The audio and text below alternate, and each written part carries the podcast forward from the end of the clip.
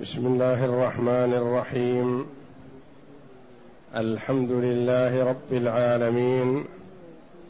والصلاة والسلام على نبينا محمد وعلى آله وصحبه أجمعين. وبعد.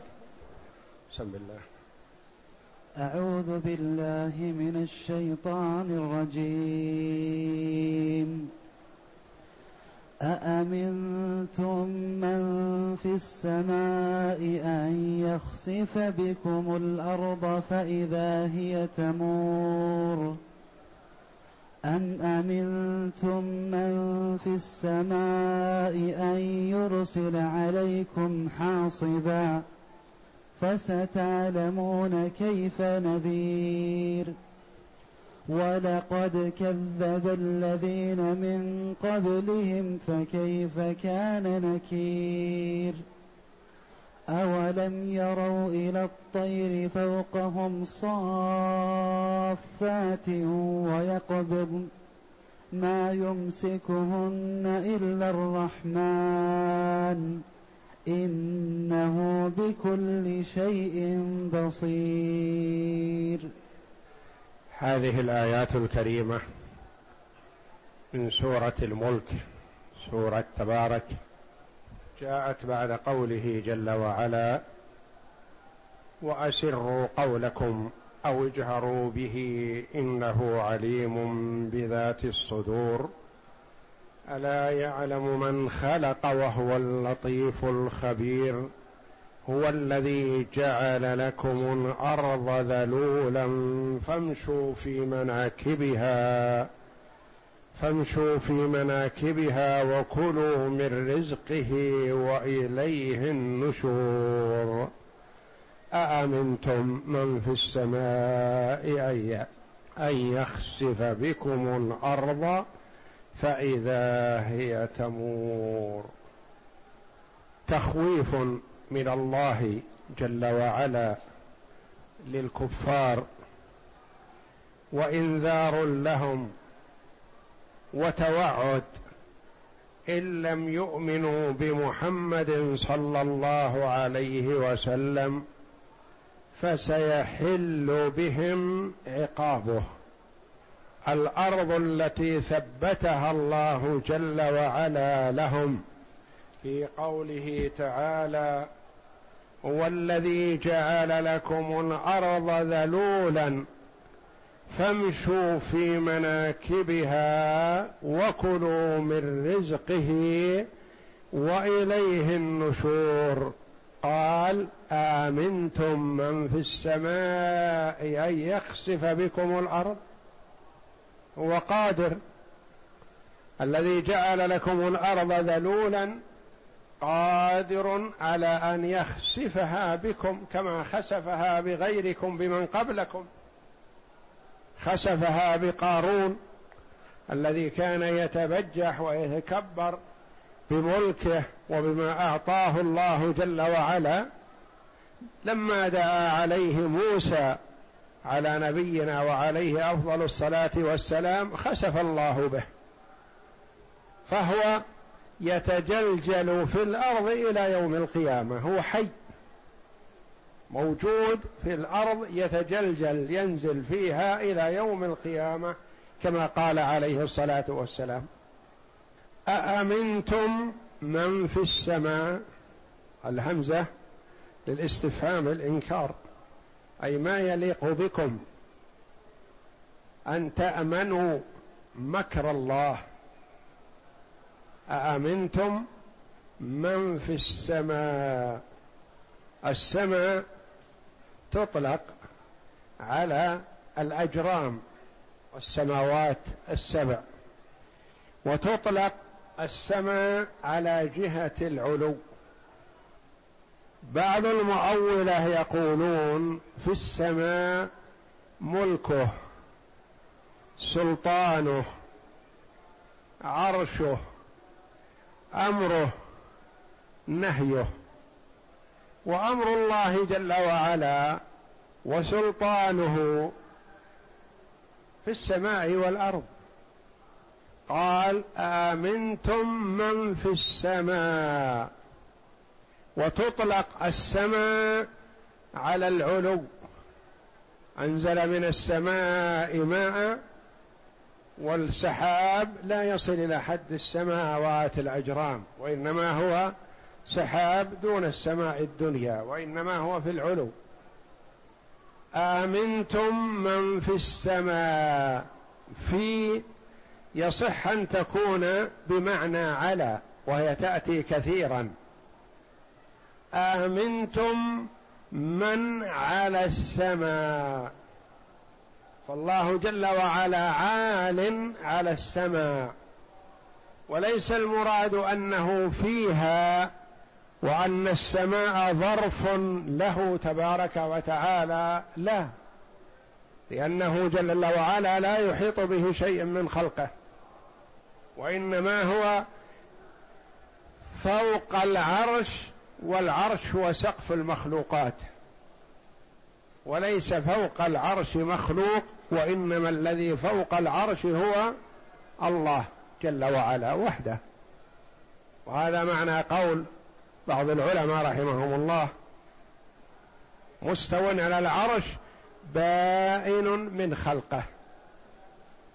يعني ليس داخلا في الخلق تعالى وتقدس وليس حالا في السماء تعالى وتقدس وإنما هو فوق. وإنكار الجهة ضلال. الله جل وعلا في جهة العلو بلا شك ولا ريب وهو الذي أخبر عن نفسه جل وعلا.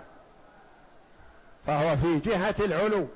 ولا يقال كما يقول الحلولية إن الله حال في كل مكان تعالى وتقدس. ولا يقال منزه عن الجهة لأن الله جل وعلا أثبت الجهة التي له جهة السماء. وفطر الله الخلق على ذلك. فالداعي إذا حزبه الأمر الشديد يرفع طرفه إلى السماء. حتى الحيوانات كما قال شيخ الإسلام ابن تيمية رحمه الله قال إن البهيمة إذا حزبها الطلق الشديد وتعسرت عليها الولادة تلاحظ ترفع طرفها رأسها إلى السماء. فهي أعلم بالله من الجهم بن صفوان وأتباعه. أأمنتم من في السماء؟ أأمنتم من في العلو؟ من على السماء؟ والله جل وعلا على السماء. والعرش هو سقف المخلوقات. والله جل وعلا قال الرحمن على العرش استوى في سبعة مواضع من كتابه. ليس في موضع ولا موضعين ولا ثلاثة بل في سبعة. الرحمن على العرش استوى. فهو مستو على العرش والعرش سقف المخلوقات وليس فوق العرش مخلوق. ما فوق العرش إلا الله تبارك وتعالى. آمنتم من في السماء أن يخسف بكم الأرض؟ أتأمنون مكر الله وقد عصيتم رسوله أن يجعل هذه الأرض المستوية الرحبة المتينة القوية يخسفها؟ هذه الثابتة بالجبال الراسيات يجعلها جل وعلا تمور تفور تتقلب تتحرك. إنما أمره إذا أراد شيئا أن يقول له كن فيكون. فهو إذا أراد جل وعلا شيء ما يحتاج إلى تحضير مواد وأشياء وإنما يقول للشيء كن فيكون كما أراد سبحانه وتعالى. المخلوق إذا أراد شيئا ما لابد من إحضار المواد الخام. العمارة الاسمنت والحديد والخشب وغير ذلك من المواد لابد من إحضاره. ولا ما يمكن أن يقيم عمارة. وهكذا أي عين يريد إيجادها لابد أن يوجد موادها الخام. وأما الله جل وعلا فهو إذا أراد شيئا قال له كن فيكون. إذا أراد خسف الأرض بأهلها أمرها بذلك فانخسفت. إذا أراد الله جل وعلا أن إغراقهم بماء من السماء أو بماء من الأرض أمر جل وعلا فكان كما كان كما أراد.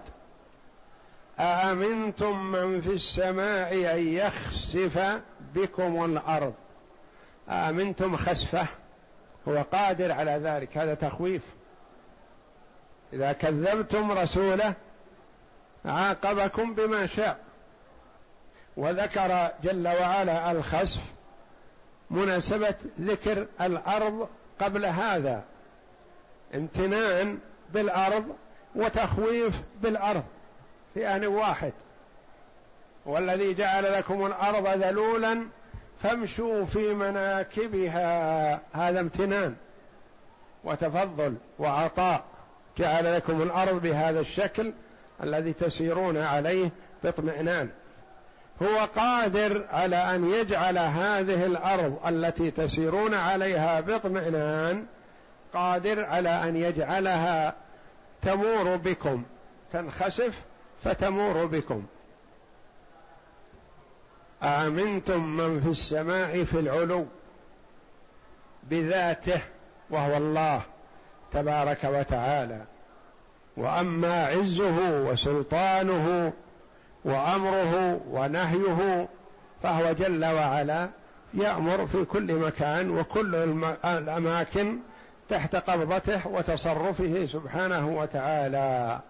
بعض العلماء قال ذكر السماء مثلا مع أن الأمر في كل مكان الذين أولوا قالوا الأمر في كل مكان لكن ذكر السماء لأن التصرف في السماء أدق من التصرف في الأرض يعني يستدعي الانتباه أكثر. إن الله جل وعلا يأمر بالسماء بما شاء وهو كذلك سبحانه وتعالى يأمر بالسماء بما شاء ويأمر بالأرض بما شاء فهو المتحكم في الخلق. لكن المراد هنا والله أعلم آمنتم من في السماء في العلو بذاته تبارك وتعالى كما قال عن نفسه الرحمن على العرش استوى. آمنتم من في السماء أن يخسف بكم الأرض يعني ما ينبغي لكم أن تأمنوا. لا يؤمن مكر الله فالمؤمن يكون بين الخوف والرجاء. لا ييأس من رحمة الله ولا يأمن مكر الله والانصياع إلى واحدة منهما ضلال. يعني اليأس من رحمة الله يكون الإنسان عنده الخوف الشديد من عذاب الله ويأس من رحمة الله هذا ضلال. أو يكون عنده أمن من مكر الله أمن من مكر الله واطمئنان إلى رحمة الله فقط ولا يبالي هذا ضلال. فالأمن من مكر الله ضلال كما أن اليأس من رحمة الله ضلال ويكون العبد بين الخوف والرجاء. يرجو رحمة الله ويخاف عقاب الله بذنوبه. ولذا قال العلماء رحمهم الله ينبغي أن يكون الخوف والرجاء عند العبد كجناحي الطائر.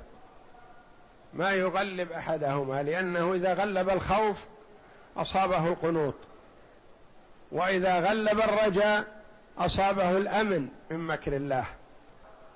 يقع في هذا أو يقع في هذا. والمؤمن بين الخوف والرجاء. إلا أنهم قالوا ينبغي في حال الصحة والقدرة على العمل يغلب جانب الخوف شيئا حتى يعمل ويجتهد. وفي حال المرض يغلب جانب الرجاء حتى لا ييأس لأنه ما يستطيع أن يعمل. أأمنتم من في السماء أن يخسف بكم الأرض؟ فإذا هي تمور كلمة تمور تتحرك. وتفور وتتقلب. أم أمنتم من في السماء أن يرسل عليكم حاصبا فستعلمون كيف نذير؟ أم أمنتم من في السماء؟ أم. هنا يسميها العلماء أم أم المنقطعة المفسرة ببل والهمزة. أم أمنتم من في السماء كرر هذا لإثبات صفة العلو له تبارك وتعالى. أم أمنتم من في السماء أن يرسل عليكم حاصبا؟ أن يرسل عليكم حاصبا حصبا. يرسلها عليكم رياح شديدة معها حصبا أو ظلمة شديدة مع حصبا. أو رياح شديدة تثير الأرض وترفع الحصبة إلى فوق فتنزل فينزلها الله جل وعلا عليهم. فهو قادر على أن يبعث الحصبة من الأرض عليهم وقادر أن ينزل الحصبة من السماء من فوق عليهم. أم أمنتم من في السماء يرسل عليكم حاصبا؟ ريح. فيها حصباء أي حصى صغيرة تهلكهم. فستعلمون كيف نذير. إذا حصل هذا علمتم كيف نذارة الله جل وعلا لخلقه. يعني إذا عاينتم الشيء علمتم به. وهذا العلم ما ينفع. لأن العلم الذي ينفع الذي قبل معاينة العذاب. أما عند معاينة العذاب فلا ينفع العلم ولا ينفع الإيمان. لا ينفع نفسا إيمانها لم تكن آمنت من قبل أو كسبت في إيمانها خيرا. فرعون اللعين لما عاين لما رأى العذاب والغرق قال آمنت أنه لا إله إلا الذي آمنت به بنو إسرائيل. هل ينفعه؟ ما ينفعه. قيل له الان وقد عصيت قبل وكنت من المفسدين. الان تؤمن ما ينفعك لأن الإيمان قبل رؤية العذاب ينفع. والله جل وعلا يقبل توبة العبد ما لم يغرغر. فإذا عاين الملائكة ملائكة العذاب أراد أن يؤمن ما ينفعه. أم أمنتم؟ بمعنى قلنا بل والهمزة بل أمنتم من في السماء أن يرسل عليكم حاصبا فستعلمون حين ترون ذلك. وحين يرسله عليكم تعلمون حقا النذارة. ولكن هذا العلم كما تقدم ما ينفع لأنه عند رؤية العذاب ما ينفع الرجوع ولا الندم ولا التوبة. نعم اقرأ. هذا من لطف الله ورحمته بخلقه أنه قادر على تعذيبهم بسبب كفر بعضهم به وعبادتهم معه غيره. وهو مع هذا يحلم ويصفح ويؤجل ولا يعجل كما قال تعالى ولو يؤاخذ الله الناس بما كسبوا ما ترك على ظهرها من دابة ولكن يؤخرهم إلى أجل مسمى. فهو جل وعلا يمهل ولا يهمل. الإمهال تكرم منه جل وعلا.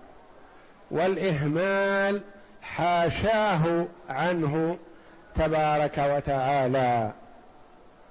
فهو يمهل ويملي فإذا أخذ أخذ أخذ عزيز مقتدر سبحانه وتعالى. نعم. ولكن يؤخرهم إلى أجل مسمى فإذا جاء أجلهم فإن الله كان بعباده بصيرا. وقال ها هنا أأمنتم من في السماء أن يخسف بكم الأرض فإذا هي تمر أي تذهب وتجيء وتضطرب أم أمنتم من في السماء أن يرسل عليكم حاصبا؟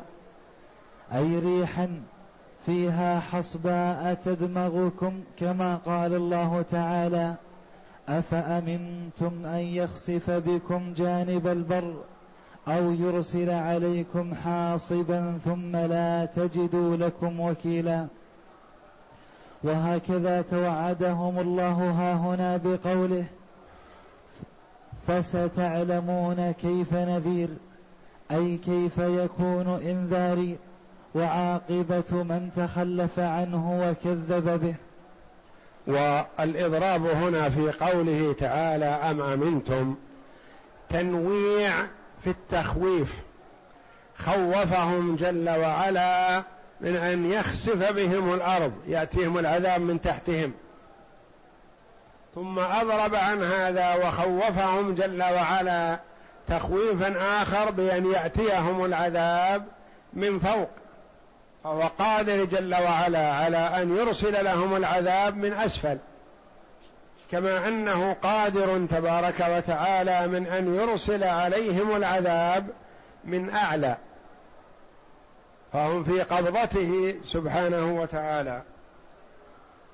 وقوله جل وعلا ولقد كذب الذين من قبلهم هذه سنة الله جل وعلا في خلقه أن التكذيب كثير في الأمم والهداية قليلة لأن الله جل وعلا حكم وأراد وشاء أن لا يؤمن أهل الأرض. ولو أراد ذلك إرادة شرعية لآمنوا كلهم أجمعون. لو إرادة كونية قدرية بأن يؤمن الجميع لآمنوا لكنه جل وعلا ما أراد ذلك.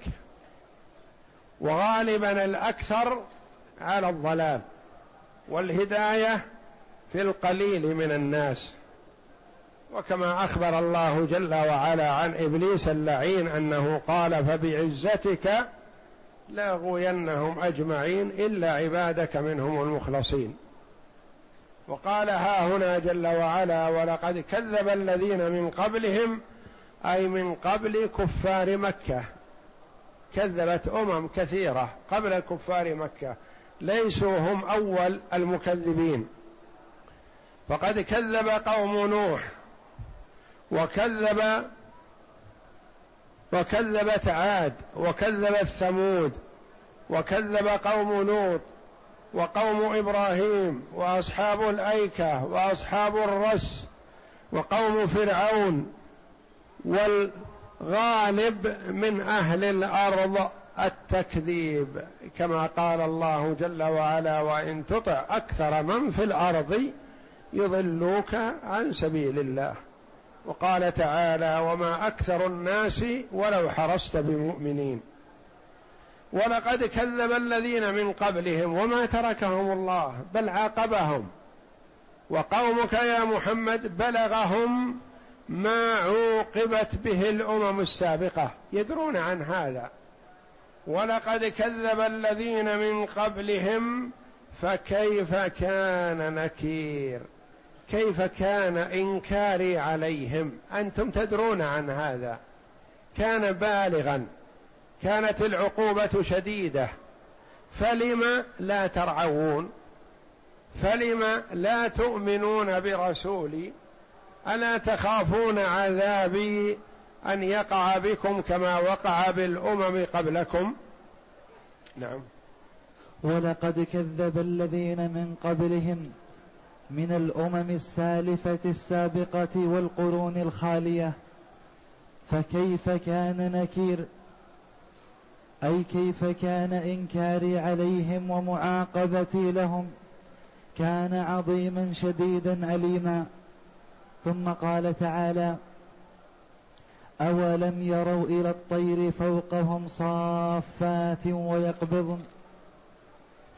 أولم يروا إلى الطير فوقهم صافات ويقبضن؟ ما يمسكهن إلا الرحمن.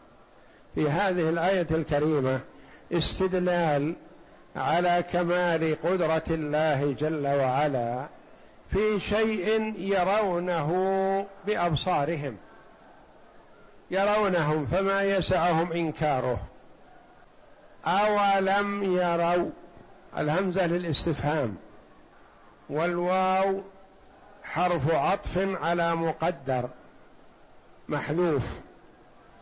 أعموا ولم يروا أو أغفلوا ولم يروا إلى الطير فوقهم صافات. الاستفهام للإنكار والواو عاطفة على مقدر يقتضيه السياق. أعموا أو غفلوا أو تناسوا ولم يروا إلى الطير. هذا الطير الطير اسم جنس يصح أن يطلق على الواحد وعلى الجمع. وقيل إطلاقه على الجمع أكثر ولا يطلق على الواحد إلا قليل وإنما يقال عن الواحد طائر. أولم يروا إلى الطير فوقهم؟ في السماء يرونها فوق مرتفعة عليهم. صافات ويقبضن صافات فالات أجنحتها مرسلات أجنحتها ويقبضن أجنحتهن إلى جيوب إلى جنوبهن. أحيانا صافة وأحيانا قابضة وأحيانا صافة قابضة بسرعة بآن واحد. من يمسكها بين السماء والأرض؟ قدرة الله جل وعلا. من يمسك السماء ألا تقع على الأرض؟ يعني السماء فوق الأرض مثل الطائر التي فوق الأرض لكن الطائر شيء يشاهدونه بأعينهم. والسماوات فوق الأرض كذلك بقدرة الله. الملائكة فوق السماوات وداخل السماوات تسبح بين السماء والأرض وبين السماوات بأمر الله وقدرته تبارك وتعالى. أولم يروا إلى الطير فوقهم صافات مرسلات الأجنحة ويقبضن قابضات لأجنحتهن بين السماء والأرض وهذا من كمال قدرته سبحانه وتعالى. قال صافات اسم ويقبضن فعل ولم يقل قابضات صافات وقابضات. قالوا الفعل يدل على التجدد والحدوث. اصل أنها تفل أجنحتها. الأصل أنها مرسلة لأجنحتها. وتقبض أجنحتها أحيانا فهو شيء متجدد. صافات ويقبضن ما يمسكهن في حال الصف وفي حال القبض إلا الله إلا الرحمن. وأتى بهذا الاسم الكريم لأنهم أنكروه. قالوا ما عرفنا إلا رحمن اليمامة. قالوا محمد يدعونا ويأمرنا إلى أن نعبد إله واحد. وهو يعبد اثنين يعبد الله ويعبد الرحمن. قال الله جل وعلا قل ادعوا الله أو ادعوا الرحمن أيما تدعو فله الأسماء الحسنى. هذه أسماء لله تبارك وتعالى ولا يحصي أسماء الله جل وعلا إلا هو. ما يمسكهن إلا الرحمن. ما يمسكهن من السقوط والوقوع على الأرض إلا الله جل وعلا. والأصل طبيعة الجثة الشيء الجامد أنه ينزل إلى أسفل. ما يرتفع ينزل. ولا يستمسك في وسط الجو إلا بقدرة الله جل وعلا. ما يمسكهن إلا الرحمن إنه بكل شيء بصير. بكل شيء من مخلوقاته تعالى بصير. يعطيه ما يناسبه سبحانه وتعالى. فالله جل وعلا أعطى الطائر هذه القدرة عن بصيرة منه سبحانه وتعالى. وأعطى كل شيء خلقه ثم هدى وفق وألهم وأرشد. هيأ من شاء من عباده لطاعته فجعلهم في ذلك وحببها إليهم. وهيأ من شاء سبحانه لمعصيته فاستساغوها واستحسنوها ولم يريدوا عنها بديلا. وهي توصلهم إلى النار. ما يمسكهن إلا الرحمن إنه بكل شيء. كل شيء كل من ألفاظ العموم. بصير بصير به سبحانه وتعالى يعلم حاله ويعلم ما في نفسه ويعلم ما يناسبه ويعلم ما لا يناسبه تعالى. أولم يروا إلى الطير فوقهم صافات ويقبضن أي تارة يصف يصففن أجنحتهن في الهواء وتارة تجتمع جناحا تجمع جناحا وتنشر جناحا. ما يمسكهن أي في الجو إلا الرحمن.